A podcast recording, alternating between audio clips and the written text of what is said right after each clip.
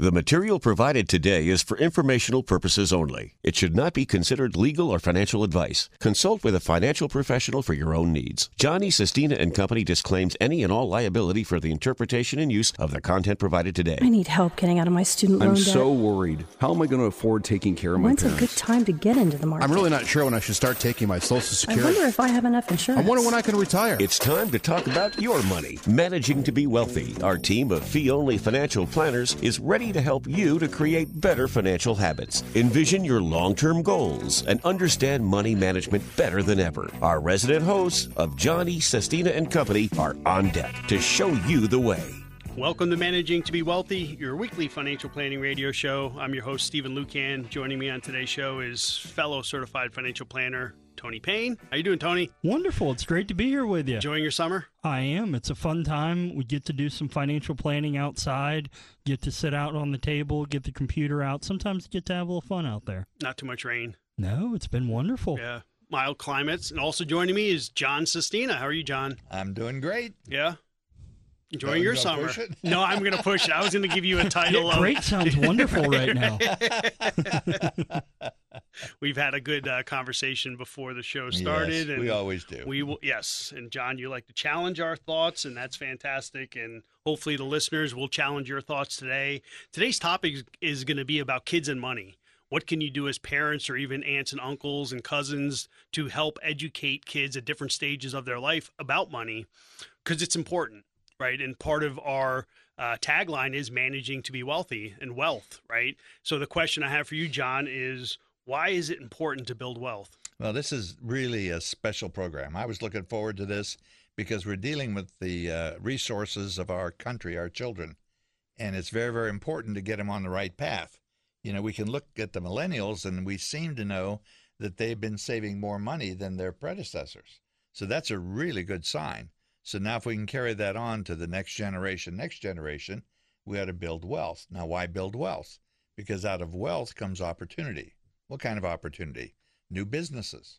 I mean, when you want to start up a new business, even a tech business or whatever there is out there, you have to have some capital or somebody to have capital to invest in your business to get it going. And if you want, well, let me put it this way. If you are rich, you know, if you have money, you still have problems. And if you're broke, that's the only trouble with money. If you right. have it or you don't have it. Right. And so you'll see that you're going to need it later, whether you know it or not. So get ready. Yeah. And you said the word that it struck me. I had a conversation with someone about opportunity gives you options, right? An opportunity yep. and options, and talking to them about buying a home. They've lived in a very modest house for 20 plus years, had very good income, business owners, and now they had an option to upgrade their house, even in an inflated housing market. It gave them the green light. Let's do it. And they were almost dumbfounded, yeah. but they're almost now hesitant because they're like, really? We can do this? And they're questioning it, but it was fantastic to give somebody the green light. And I said, 90% of the time, I'm saying you might not want to do it. You might be overstretching things because a very, very beautiful building in a major city on the East Coast and outstanding. But to have that option, because they've sacrificed for the last 20 plus years to give them those options to fulfill a goal or a dream. Tony, why do you feel it's important to build wealth? You know, I like to go back in history sometimes, so I'm going to take this back to the Middle Ages. I mean, you think about serfdom. I mean, the idea of how classes were structured. I mean, the only way you could really change a class was by killing somebody, maybe, or marrying somebody, maybe, if you were allowed to. I mean, wealth was not available to be accumulated. All you did was show up, go to work, live, die, have children, eat. That was it. There was no recreation or leisure. I mean, now we've finally gotten to a point where the middle class, which is so big nowadays, is able to have real recreation time, leisure time, retirement time. I mean, this is the idea of why we build wealth, is because at some point, hopefully we don't want to be serfs. We don't want to be showing up to work every day. Work is fulfilling. Work is important.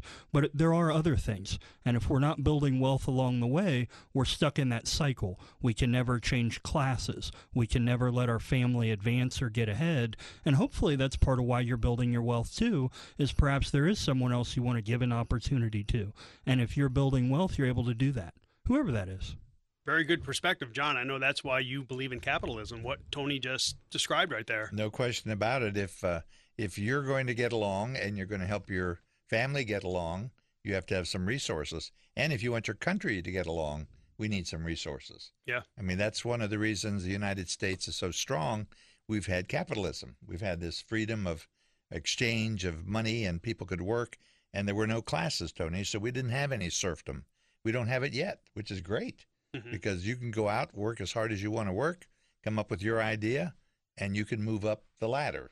And I know that's something you're going to fight for till the day you die. Is that, I sure do. That capitalism and capitalist approach. On the other side of things, John, is being, I mentioned about being able to have options and spending. Is being too frugal a concern? Is that a dangerous thing? Well, yeah, there are people who are too frugal, yes. So as we teach all the time, you have to live your life in balance.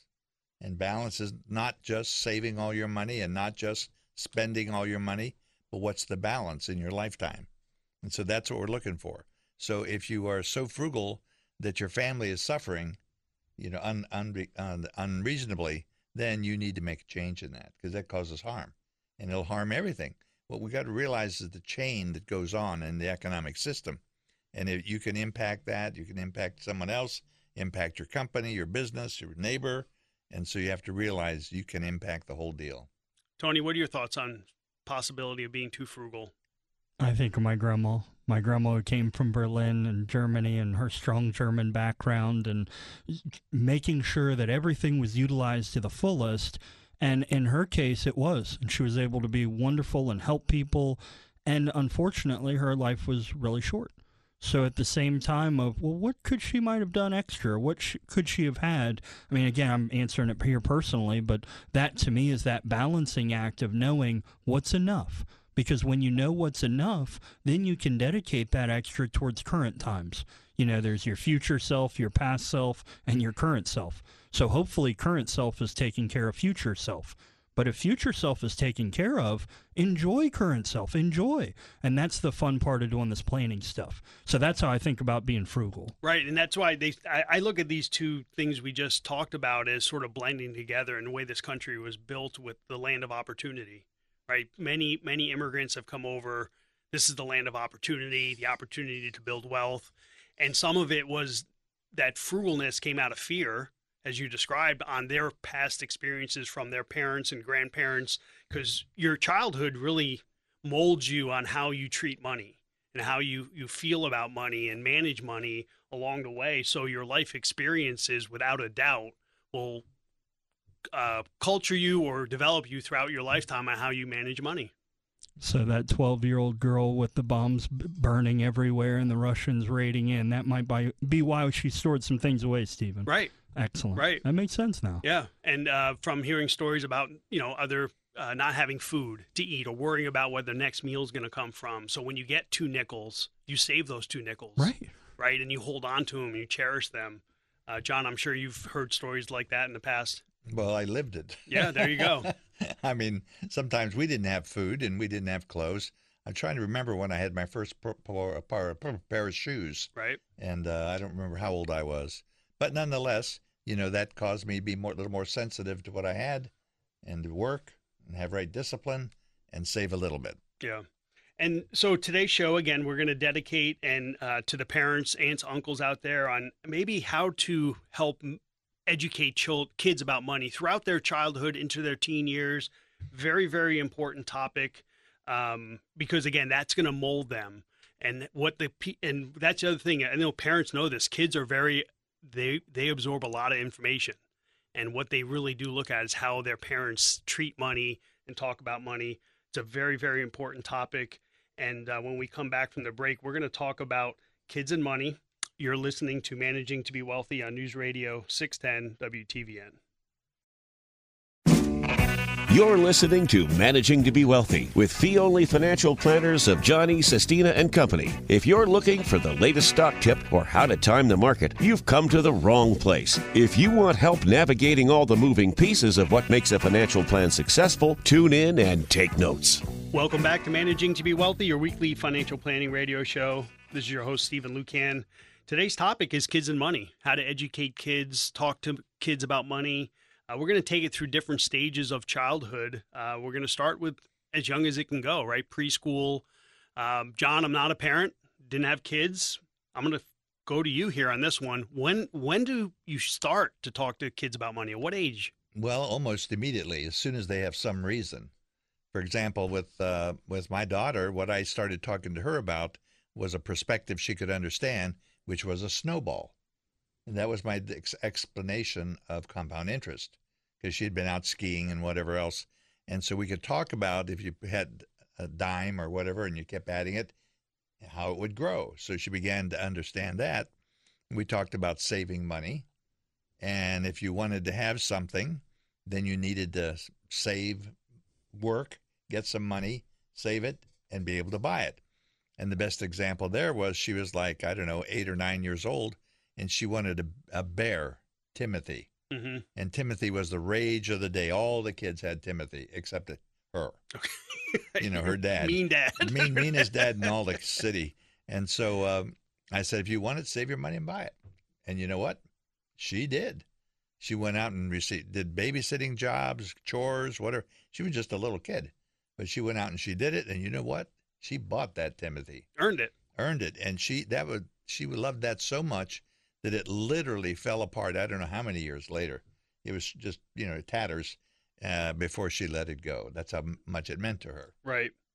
Tony, so for somebody, preschoolers, kindergartens, any examples that come to mind on maybe parents can consider, grandparents? Yeah, from good and bad perspectives, but the idea that money is a real thing. Money is just the concept of money.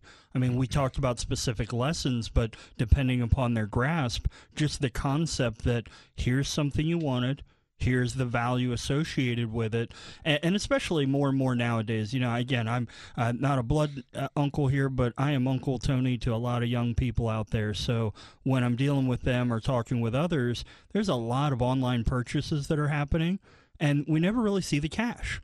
And especially when mom and dad have it linked to the bank account or a credit card. So you have very young people out there making purchases on the iPad or other devices that are real money, and it's buying a fake thing. You know, Stephen's getting a new shield of armor there that's red instead of the normal gray one, right. And you're spending $5 on it. So to keep a little journal of those purchases and then what it was, and then to remind the child about 3 months later, here, you forgot about this, but this was real. I mean, I've seen that. I've done that, where it really starts clicking over time, where the little purchases, just like us as adults, the little knickknacks that we might just accumulate walking out of the store, what was it really worth a year from now versus what could I have done with it? So the idea of, I know preschool's still a little early, but what would that money be worth in a couple years? And that's where I'm trying to go with it with a lot of people. Just money's real. Yeah. And I like the thought of how you said, see the dollar bills too, right? See the actual greenbacks. Right, lay it out, right? Versus the clicking of the button or the credit card concept where it's money isn't a real thing, right? So, Stephen, I'm sorry. For you and I adults, let's go there. Las Vegas is now adopting cashless casinos. Oh, they love that. They want to do the same thing to adults that are that's happening to children. If you don't see the dollars, you don't have to get the cash out. You don't have to feel it. Oh, it's so much easier to play that game, right? That same kind of addictive young game. That's the same idea. So if you're not someone who's really conscious of this stuff, lay the cash out. You have to watch out for brokerage firms too, don't you? You do. You're right. Same kind of idea. Right. But you think about the psychology, though, and it's about kids and money. You brought off Las Vegas, but think about the slot machines, the old school slot machines where you would put the coin in versus when you just hit the button as many times. It's psychology, right? The psychology of money. So you just rip through it and burn it, right? So showing the dollar bills and feeling the dollar bills goes a long way. The other one I can remember, my grandparents, my grandfather, who would keep a glass jar. So when I would be visiting them, he'd come home from work and he'd have coins in his pocket and he'd put it in the glass jar. And I'd say, well, what's that for? No, I'm saving up for vacation or saving up for a trip, whatever his goal was. And then every time I would go over, I'd see, ooh, it's growing, it's filling up. And it was a good visual. And I learned about, okay, he's doing his job to get to his end goal. So seeing the visual is equally important, I think. Right. Well, we kind of went there, and I was smiling over here because the festival's upcoming for the grade school I went to. And I always go there and volunteer. That was my first introduction to the concept of money. It was basically the underage casino of the festival of, you know, do you bet on these lemons coming up? Did you dare mention the school here? I'm not going to yet at this point. That might paint them in a bad light. Jubilee. But, yeah, exactly. But when that time of year comes around, you see so many children out there asking for the cash, counting the tickets, seeing how money works. I hate to say it's a good example, but you see it in practice. Right. Indeed. One of the first times I went to Hawaii, I saw that it was prominent with Japanese citizens. And there were these little kids all over the place, and they were all running around with $100 bills, buying whatever they wanted to buy. They had no concept of what the money was worth. They just had a handful of it and would buy what they needed or wanted, not needed. Because the $100 bill was just... Had no significance. Right. It just depends what you could get for it. Yep. Yeah. So it's all important. So seeing cash, understanding the value of money. So as the childs get a little bit older, let's move into like elementary school years or middle school years.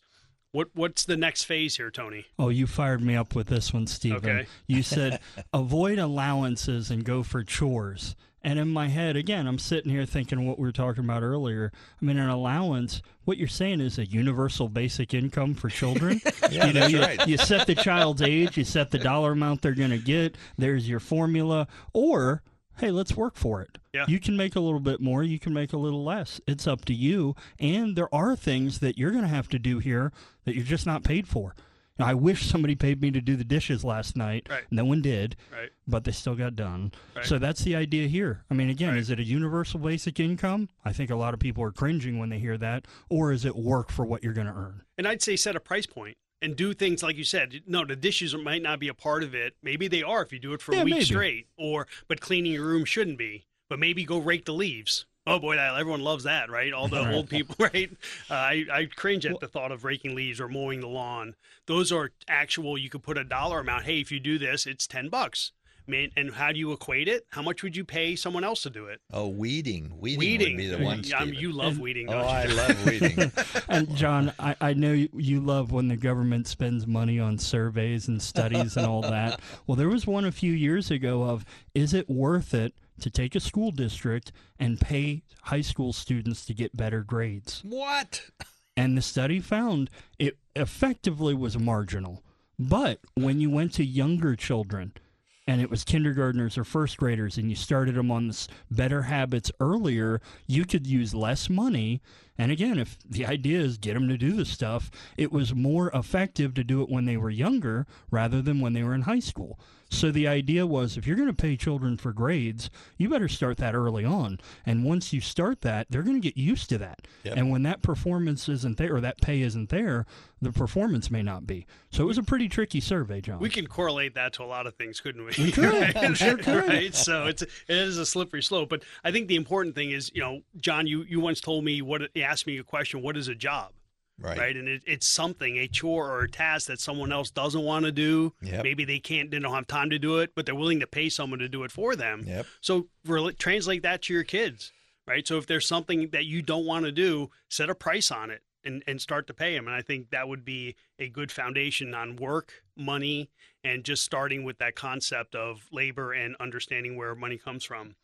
So we're coming up on a break here, and we're going to continue the discussion about teaching kids about money, different stages in life. You're listening to Managing to be Wealthy on News Radio 610 WTVN.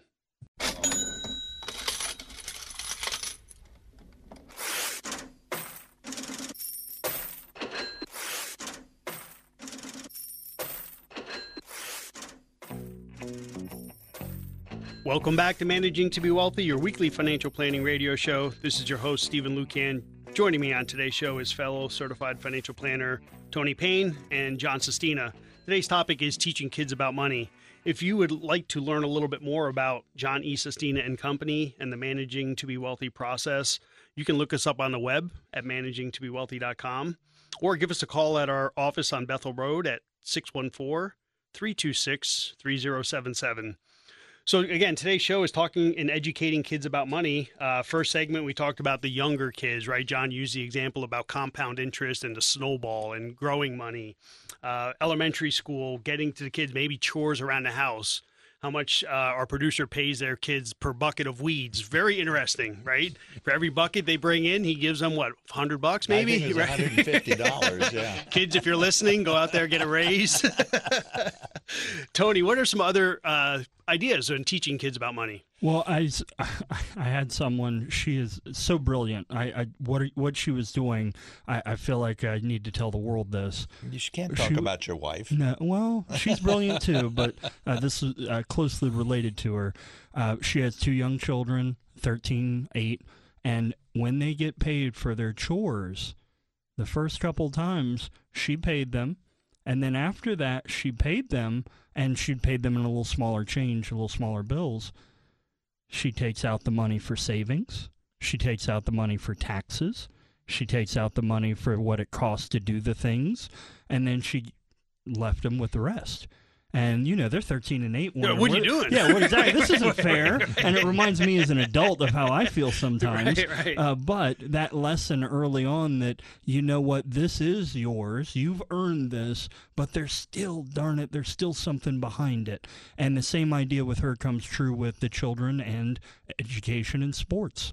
You know, do you still have to get good grades? Do you still have to work or basically do chores? Or do you just do travel sports all the time? And they're in the travel sports, but they still have to do everything else.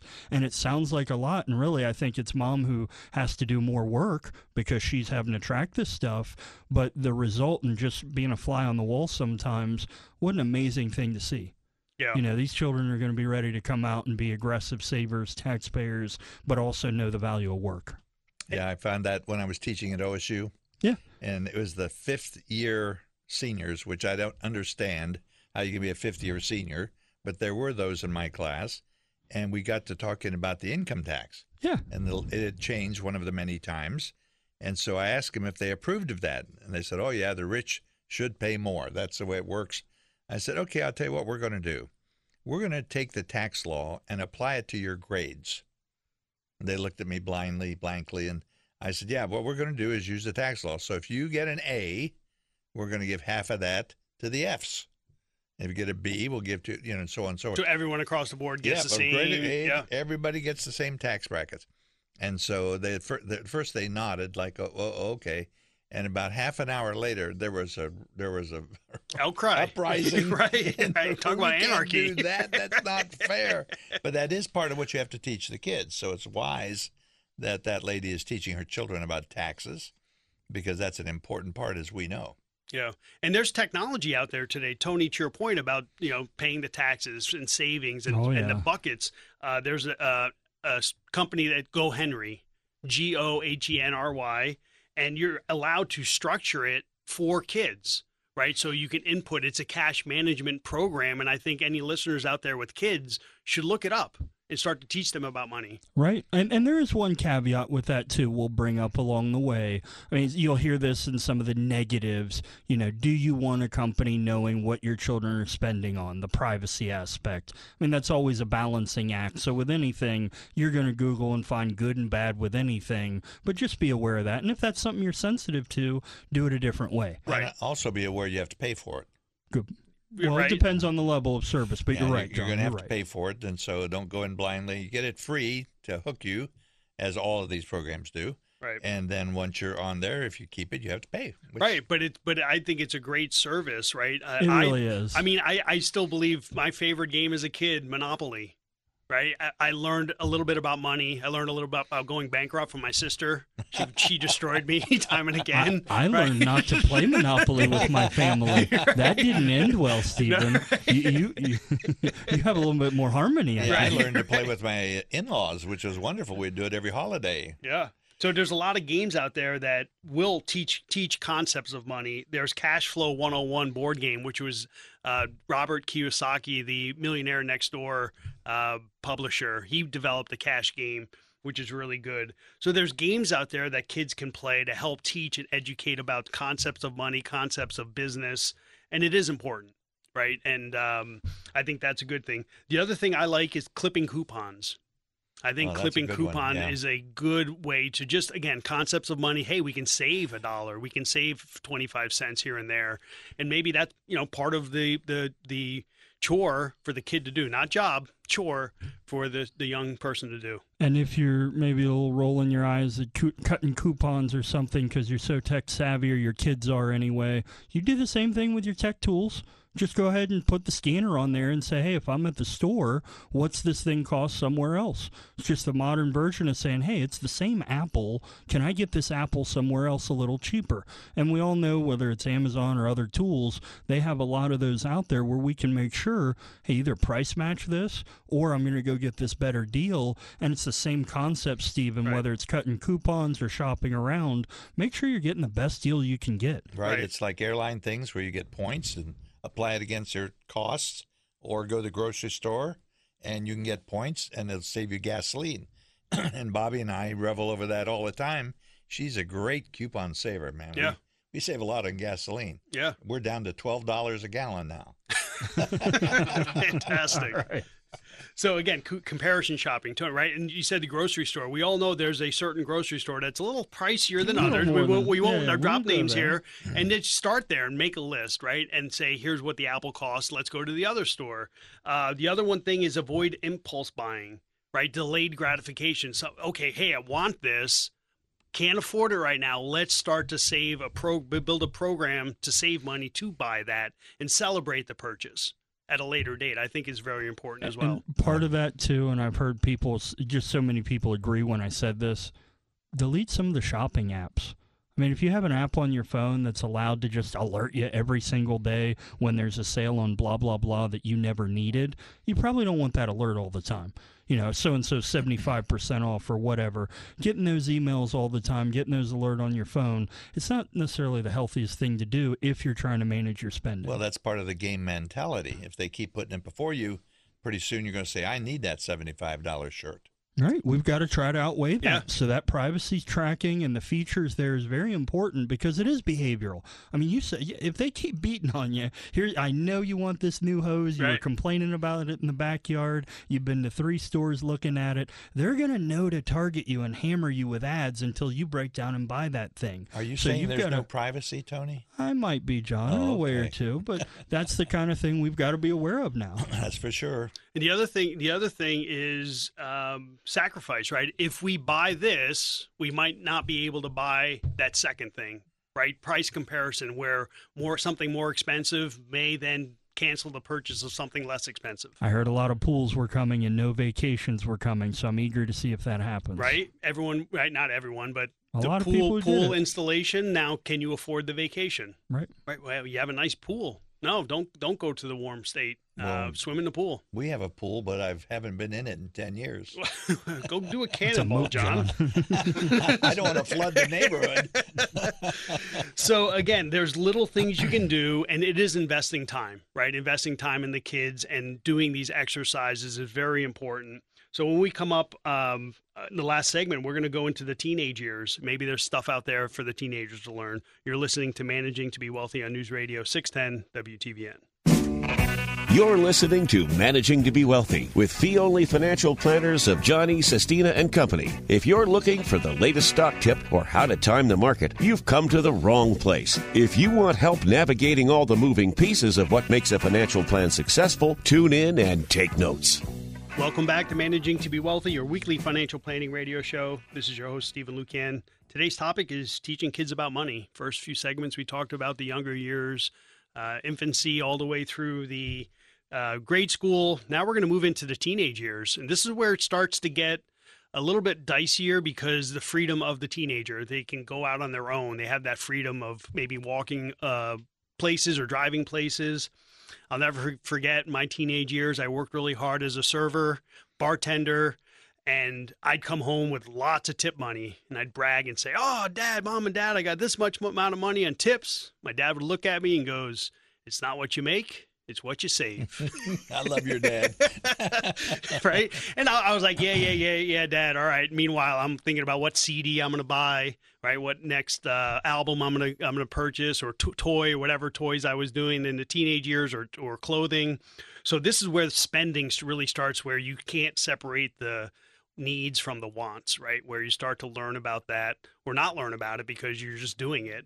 So I think it's really important to teach people about separating needs, wants, and wishes.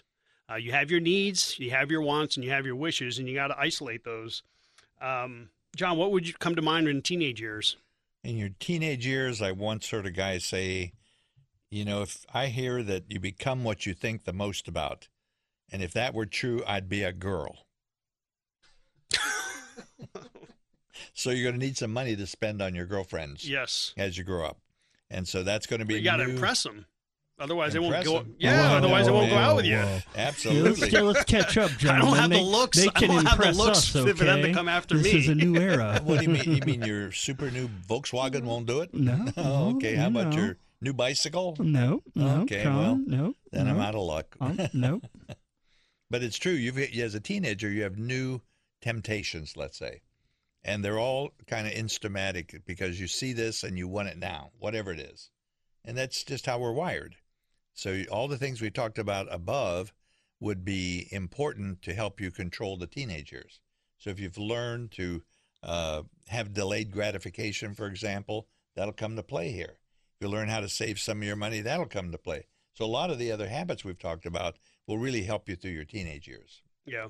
And even into, I think, the college decision process, right? Too many situations you hear it's about where you want to go to school, not where we should go to school, or what's the best place considering the situation. And all those education lessons in the younger years will help filter that out. But the student needs to be a part of that process and learning what it costs. What are the sacrifices? Everyone would love to go to the most expensive college because they have all the nice bells and whistles, but is it affordable?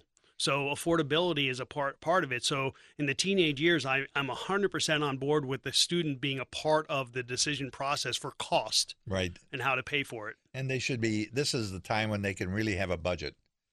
I remember sitting with my daughter, helping her develop a budget before she went to college, and she did so very well that by one day she came back from college and we're going to a Taco Bell or someplace, and I was going to order such and such, and she said, well, Dad, you know, if you order this and that, it's the same thing, but it's a nickel less. I gave her a great cheer, man, right there in front of her. And a nickel. So, you know, it worked. Yeah. And that was because of all the years of her discipline, and she was smart. She knew what to do, and she trained all that stuff, much like when she was going to school and loved to do that jazzercise. Mm-hmm. I never did that. Did you ever do that, Tony? I did not. Oh, me either. I'm the aerobics glad. You're talking about. So, no jazzercise. Okay. I had a tennis course. Right. And so it was like $50 a month or something, and she realized she couldn't afford it. So she said, what'll I do? I said, well, figure out how to get a job to teach it. You still go to the class, and now you get paid to do it. And so she did that. We had great sacrifice. She had, when she came home from school, she had to be licensed and go through a lot of training and on, which she did. And when she went back to school, now she's getting paid to do the same thing. Right. So that's part what you're trying to develop in the kid in the teenage times is this creativity. Mm-hmm. And if you have some understanding of money, you're going to be more flexible and able to be creative with money. I think the budgeting process, right, is that's part of it is also important. Going back, I use the envelope method, right? $40 a week. I put 15 envelopes, $40 in each envelope in week one, week two, week three. And next thing I knew, by week six, I had so much extra cash from all the prior weeks. I played the game, and boy, instead of drinking a Natty Light, I was drinking expensive beer. Right? So, all the way up to Yingling. Right. High dollar stuff. Right? So, excellent. Right. So that was you play those mind games with yourself, and again, it's the cash mindset. I saw the cash, and I was like, "Oh, I have $5," and next week I had an extra 10, and so forth. So I was budgeting and having surplus. Good stuff, Tony. Give me another example. Yeah, when we think about teenagers and money, I jump to jobs. I mean, that's usually the time where you may get your first job, your first boss, those patterns start to form. And John, I know we like to look at some of the negatives and get riled up here a little, but I've got a really great positive stat. Oh, good. I do. In 1979, the youth labor workforce participation rate, you know, the young people, 16 to 24, looking for jobs, working, it's 57.9%. Let's just call it 58%. That went down. We know in 2011, it went down all the way down to almost 34%. Really? 34% of 16 to 24-year-olds working. Is that the positive? No, that was 10 years ago. It's leading up. He's leading. This is good. Now we're winding up here for the strong end. All right, go for it. Now it's back up to 54%. Tracking to 57% this year. Just the teen workforce participation rate went up almost 11% since the beginning of the pandemic. So again, there's a cost to everything here, but one of the benefits perhaps of higher wages, it's dragging these teenagers out from playing video games into the workforce. There's enough money going around that it's a little exciting to go out and be a server and wait tables for a couple bucks an hour and come home with those tips like you mentioned, Stephen. Yeah. So again, it's costly for the employer, costly for the customer, but perhaps a benefit. We're seeing a lot more teenagers and young faces out there working, and we think that's a good thing long term. It is a good thing. The one thing I would say is educate about credit card dangers, yes. Right? The high interest rate. Maybe even sacrificing that 1 month's worth of interest to show how dangerous it is, because you don't want to ever fall under that situation where you're snowballed full of credit card debt. It is just absolutely terrible. So learn at a young age. So in the teenage years, you can teach that possibly. Right. Definitely, because when they go to college, they're going to be bombarded. Yep. With credit cards. Yep. Talk about predatory environment. You bet. It goes back to what you were saying too, Stephen. Before you make this huge purchasing decision of college, and you might even have debt over your own head over it, what is it you're going to study? What is it that you're going to do with the rest of your life and the income prospects? So to spend some of these years getting a job, working in a field, not just for the pay or not for the benefits then, but to say, is this something I want to do long term? That's super valuable. I know that's how I knew I wanted to stick with John. It was come in and John's daughter at the time, hey, come see if you like it or not. And here we are 20 years later. Right. 20 years. Yeah. Boy, that's old. Where that gray came from. And lastly here, we're running out of time, but I would also maybe encourage, if you are paying for chores around the house, create a 401k program, like a fake 401k program. So if you're the boss and you're going to pay the kids for that chore to do the landscape or whatever it is, say, hey, if you save $10, we'll give an extra $5. Right, that incentive to save, and then explain this is what's going to happen future years in life as you become employed. So hopefully today's program was a good education for the listeners to maybe talk to your kids a little bit more about money. It is very, very important because your childhood does mold you and shape you on how you treat money the rest of your life. You've been listening to Managing to be Wealthy on News Radio 610 WTVN.